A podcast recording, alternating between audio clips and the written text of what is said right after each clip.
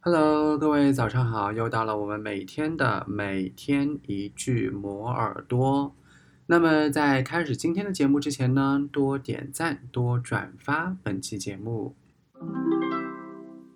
Even in those early days, this district was a centre of horticulture, thanks to its fertile soil and subtropical climate. Even in those early days, this district was a centre of horticulture, thanks to its fertile soil and subtropical climate. Even in those early days, this district was a centre of horticulture, thanks to its fertile soil and subtropical climate. 你听到了什么呢？留言告诉我，然后我看到之后呢，会一一回复大家的。